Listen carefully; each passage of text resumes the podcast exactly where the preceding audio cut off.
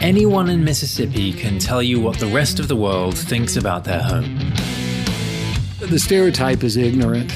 You know what a redneck is. The stereotype is uneducated. We can't read and that we don't have indoor plumbing. The stereotype is unhealthy. Crazy cousins on the front porch drinking. The stereotype is poor. It's just back roads, there's nothing nice here.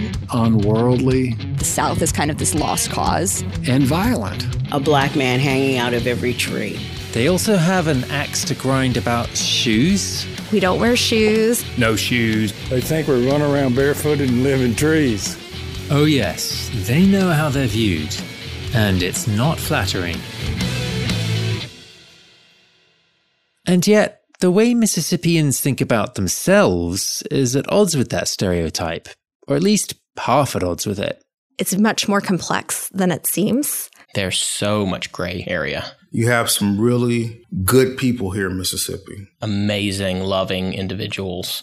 I don't want it to sound like it's absolutely rosy. Our history is blood soaked and brutal. We have a past full of sin. A lot of individuals who believe in revisionist history. It is a place of great contradictions. Mississippians are loving and progressive at times. Mississippi has made great strides. I just really think it's the most special place in the world. There is still room for improvement, and every day is a struggle. Any Mississippian has had to explain what William Faulkner had a character explain, which is why do you live there and what is it like?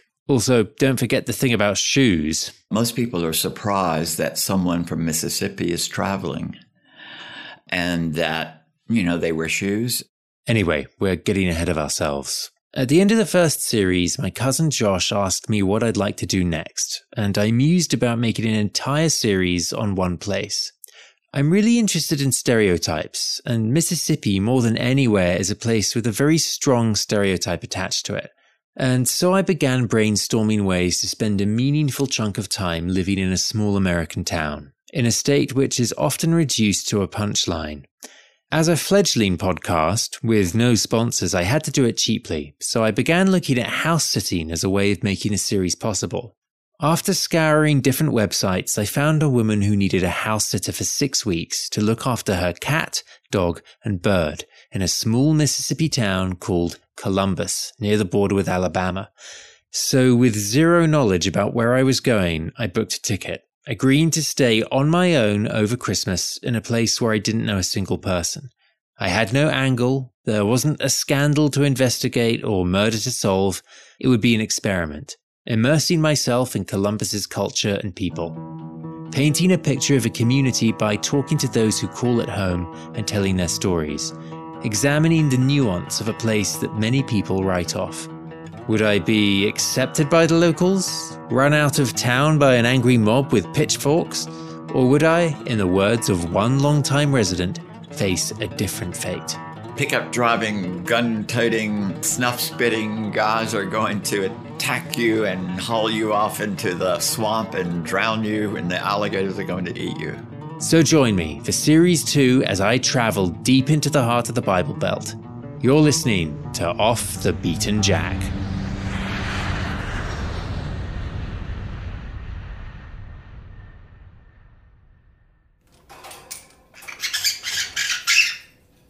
I'd made it to my house at in Columbus, Mississippi, and was adjusting to my new life as the keeper of a small zoo. And after coaxing Miko, a 30 year old blue crown conure, back into her cage, I took Haley for a stroll around town, walking down across the railway tracks to Friendship Cemetery. And before long, I was standing in the shadow of an imposing statue. Our heroes. This monument is erected in honor of the soldiers of Lowndes County who nobly dared life and fortune in defense of the Southern Confederacy. As we left the cemetery, I stopped at a small convenience store opposite. An awkward silence fell over the shop as I realized I was the only white customer. But it quickly passed as we started chatting about Haley. I'm normally a cat guy, but I'll hand it to dogs. They're good conversation starters. We walked back into downtown Columbus, beginning what would be a big loop of the town that week as I began to meet local characters. There was a farmer's market that day, and I soon found myself chatting with Mother Goose. Her real name is Edwina. Are you upstanding if I am your friend? You're not a bad guy, are you? No, I don't think so. You're not going to clobber me over the head, are you? You're not going to clobber me over the head, you? That's right, you can't determine what a goose does.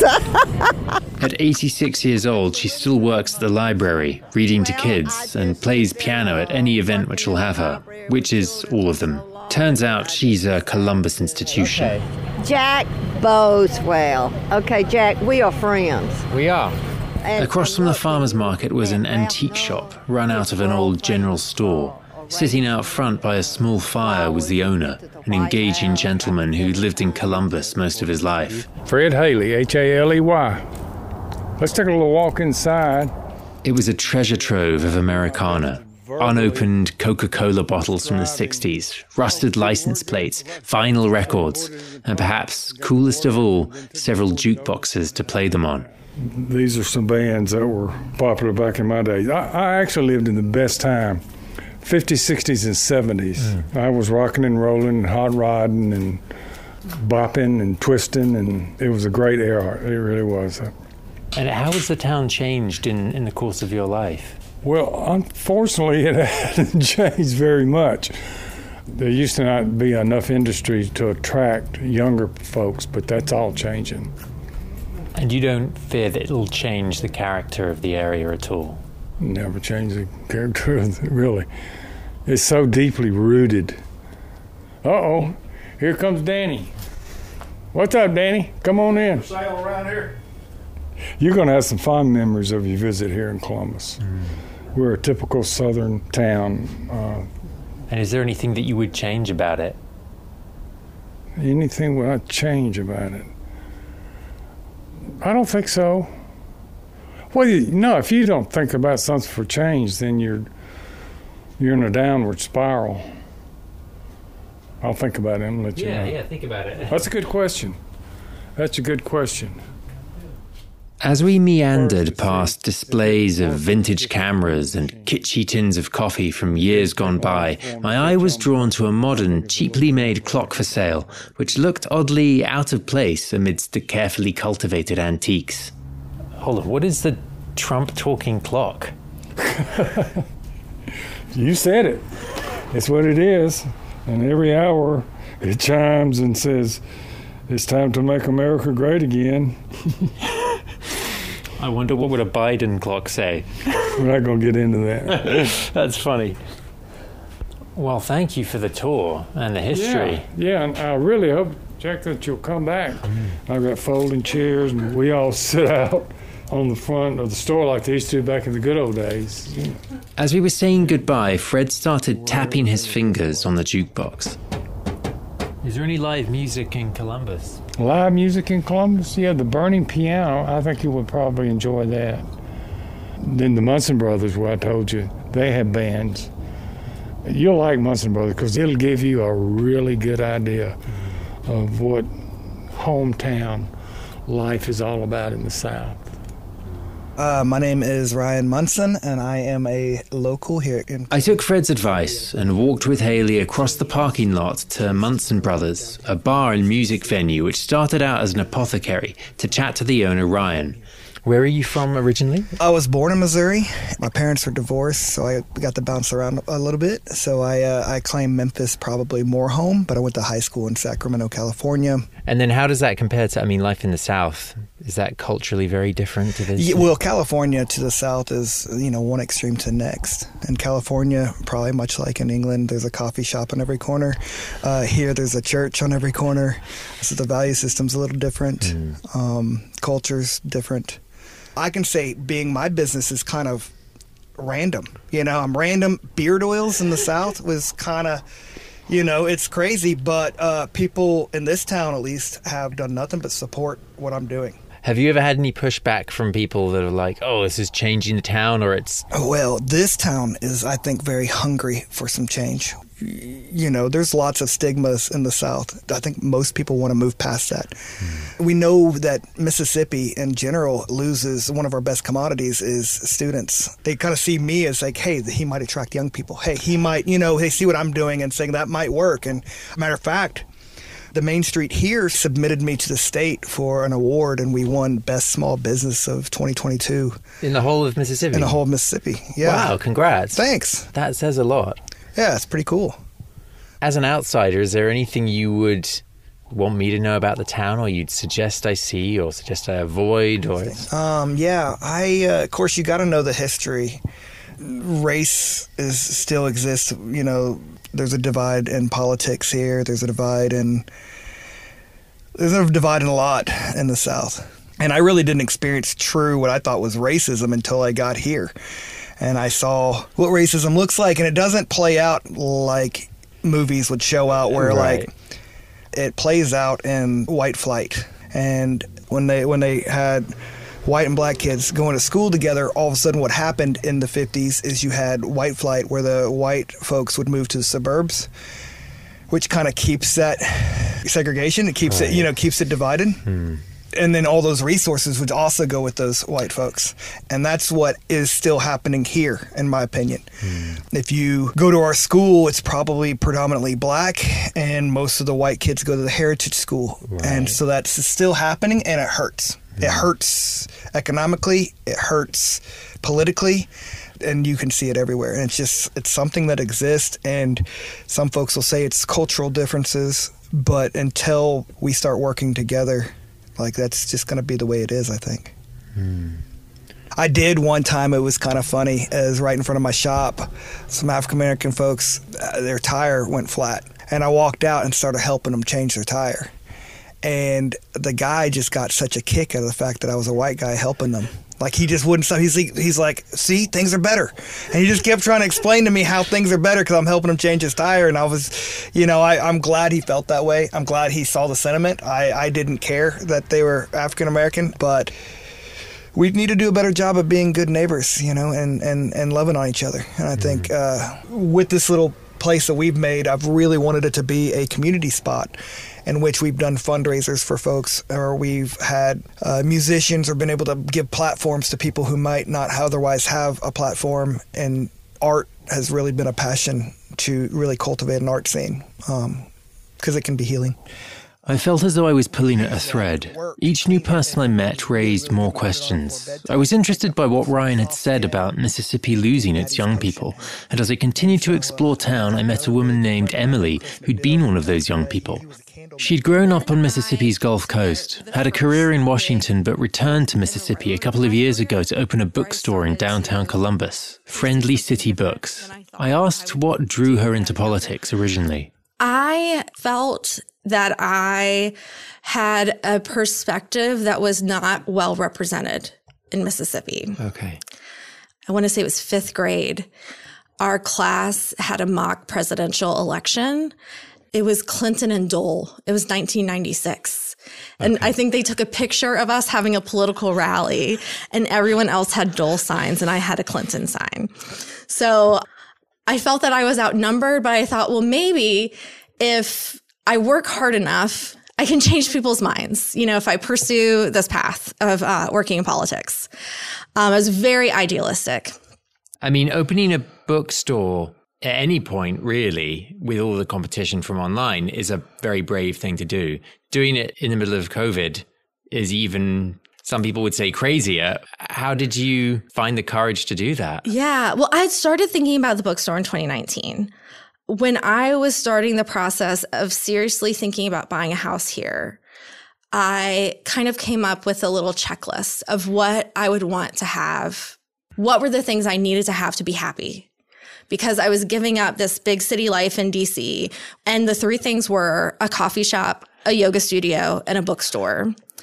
And Columbus has a coffee shop mm-hmm. and Columbus has a yoga studio. We even have a Pilates studio now. That's how up and coming we are. But Columbus didn't have a bookstore. There was a chain bookstore here called Books a Million, but they closed during the pandemic. I felt like this is a sign that either I have a great idea or a completely insane idea. It was going to be one or the other. And so, did it feel as much like a social service or social duty as much as a business? Yeah, in a lot of ways. Yeah. In fact, um, the newspaper actually published an editorial when Books a Million closed that called on the community to rally to have a bookstore. And especially with Columbus being a uh, college town, having a university here, there's a point of pride in having a university and a bookstore that is, you know, kind of fueling that intellectual community. Hmm. I did a little bit of research, and Mississippi often comes out fairly low or at the bottom in terms of education rankings. That's right. Having a bookstore plays a big part in countering that. But I wondered, given your background, did you ever think about coming into local politics here when you came back? Well, I definitely wanted to be plugged in to Mississippi politics. I felt like part of the reason why Mississippi has become an even more conservative state than it was back when I first wanted to get into politics as a teenager 20 years ago is that um, a lot of people who had different ideas have left the state. So that was clearly me. I left right after high school. I went on and got not just a college degree, but an advanced degree and had a career outside of the state of Mississippi. And a lot of us actually refer to ourselves as expats. Um, another term that people have used is a displaced Mississippian. Wow. But using that term displaced also makes it sound like you actually are going to go back. There's a growing contingent of Mississippians who are, I would say, millennials, you know, like Gen Y, who are starting to settle down and get married and have families, or they have aging parents and they want to come back to Mississippi because they want to be closer to family. But there's a lot of barriers that are preventing people from coming back. One is the educational system. Another is our healthcare outcomes and the healthcare system here. Um, a lot of hospitals in rural areas are closing. Right. And then finally, the other big thing is job opportunities. When I was coming back, honestly, part of the reason why I ended up starting my own business is because that was the easiest way to find a job. So, what do you think the future of the town or of Mississippi more broadly is? For a long time, there were two types of Mississippians there were Mississippians who stayed and Mississippians who left. But I think that is changing. I hope it is changing. I hope I'm not the only one doing this. I think more and more Mississippians are going to spend some time in another place and then come back with that knowledge and those experiences and those connections to give back and build the state. And it's not for everyone. You know, I understand that there are people who may have had bad experiences growing up, especially Black people and gay people who are not ready to come home. But I hope that if more and more of us do it, it will become a more welcoming place for all Mississippians.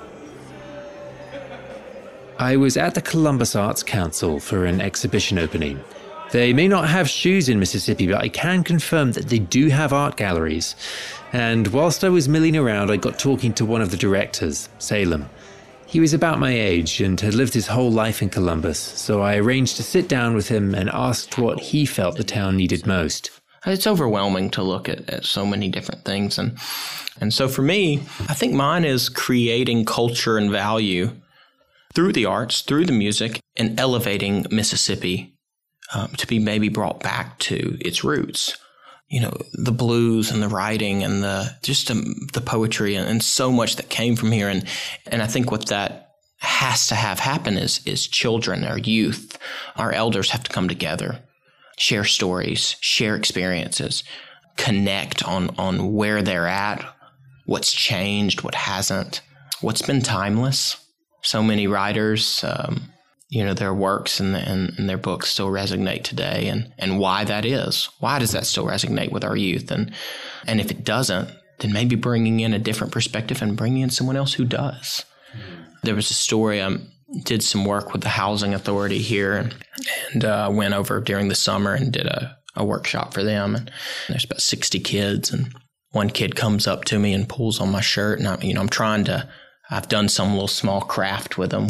So he comes up and he pulls and he goes, I'm not really that good at sports. And then he just runs off. And this kid's probably seven.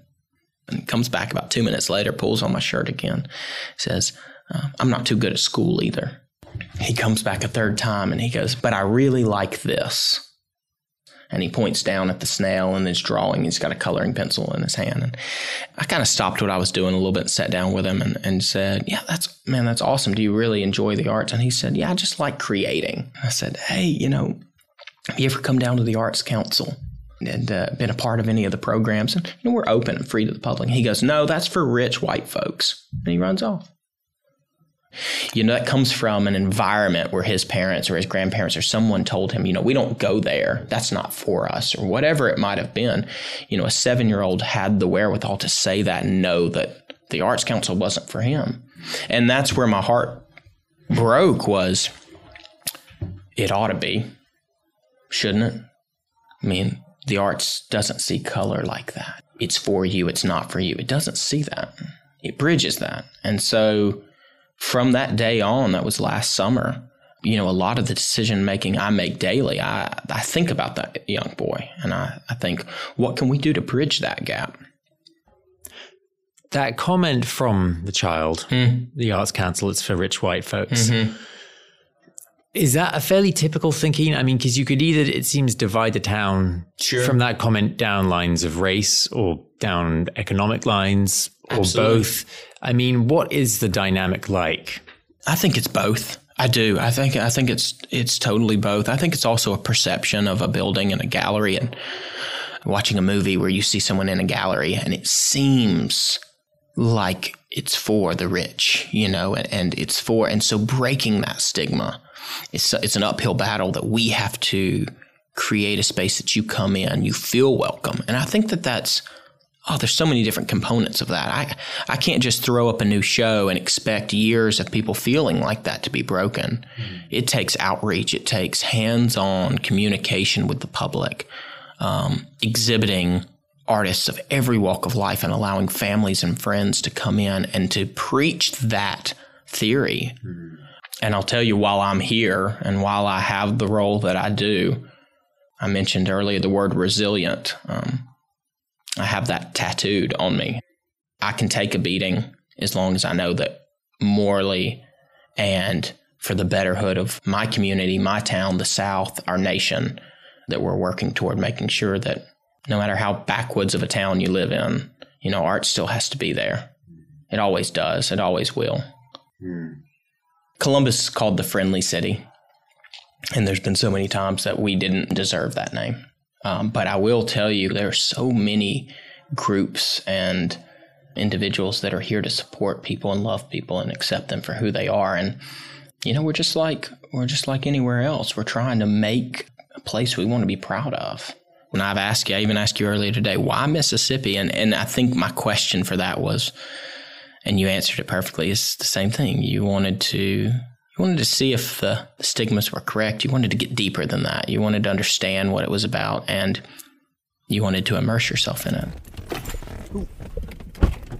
Hey, how you doing? I'm good. How are I you? I hope I don't look tacky today. You look great. Oh. I was picking up my neighbor, Kenya. She lived a few houses down from me, and I'd met her the day before. She'd lost her phone in her house and was waiting out on the street for someone to pass so they could call it for her. We struck up a conversation, and it turned out she doesn't drive and asked if I could give her a lift up to the stretch of businesses outside the historic district. The kind of suburban sprawl which carpets much of America once you leave the older, charming downtowns. No pavements, no public transport, just long, wide roads flanked by towering billboards and acres of parking in front of each store.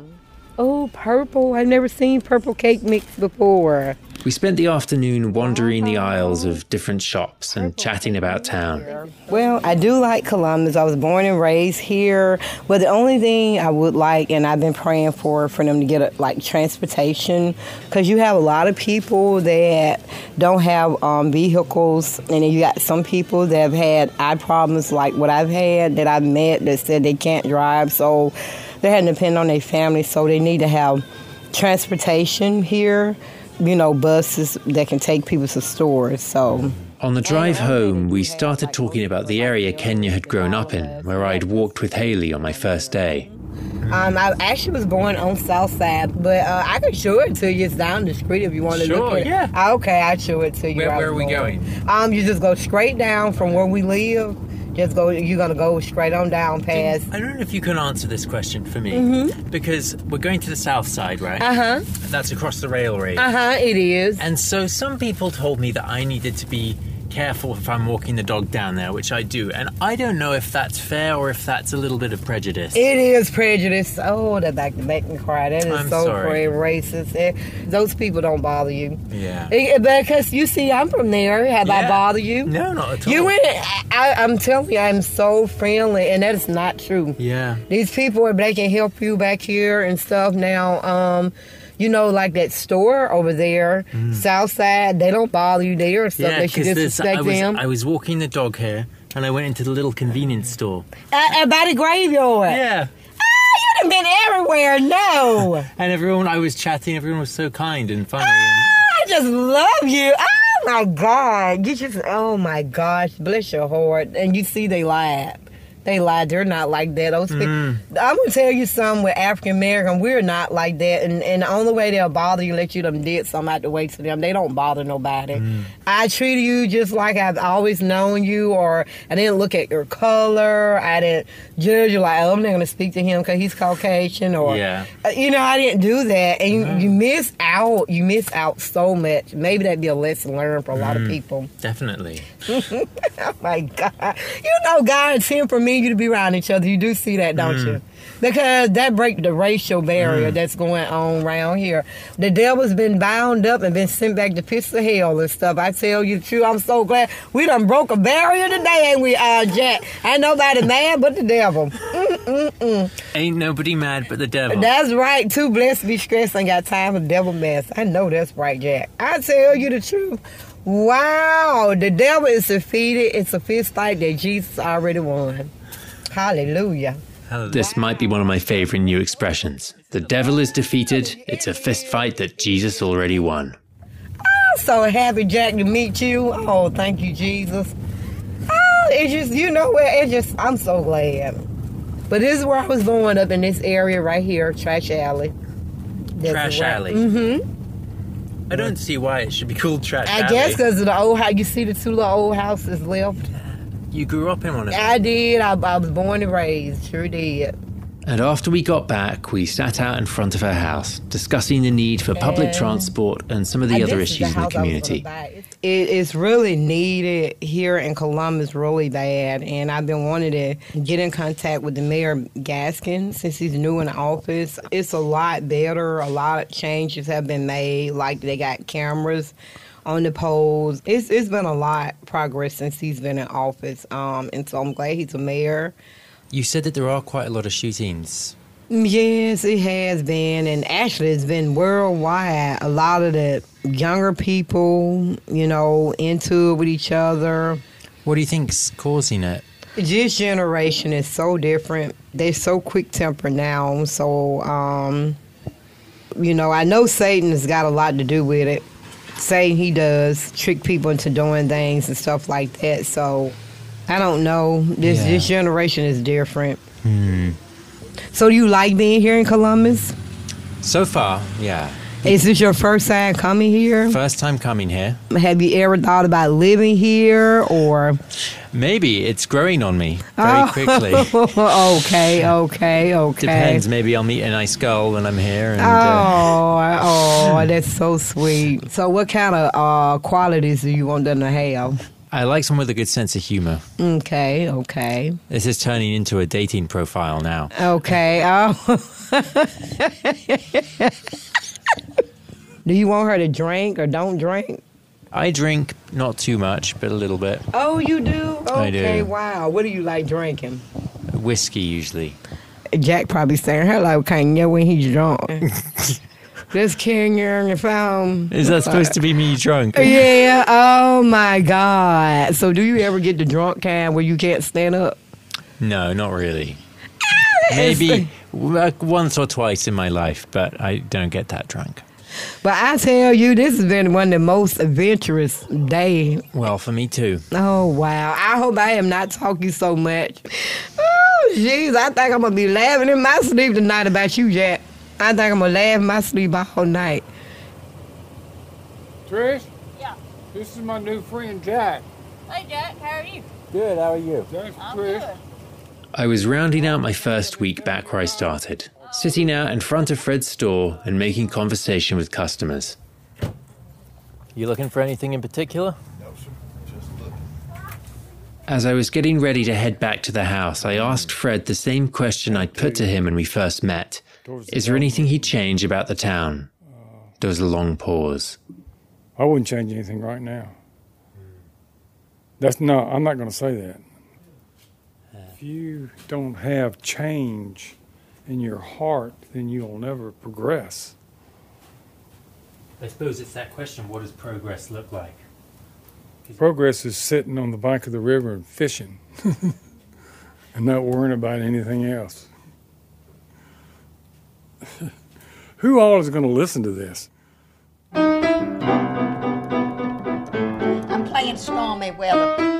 Off the Beaten Jack is produced and presented by me, Jack Boswell.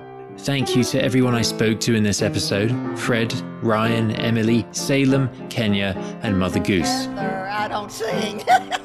If you liked what you heard, please do me a favor by rating, reviewing, and of course subscribing to make sure you stay up to date with my Columbus adventures. This episode is dedicated to Irene Campbell. I'm gonna miss you.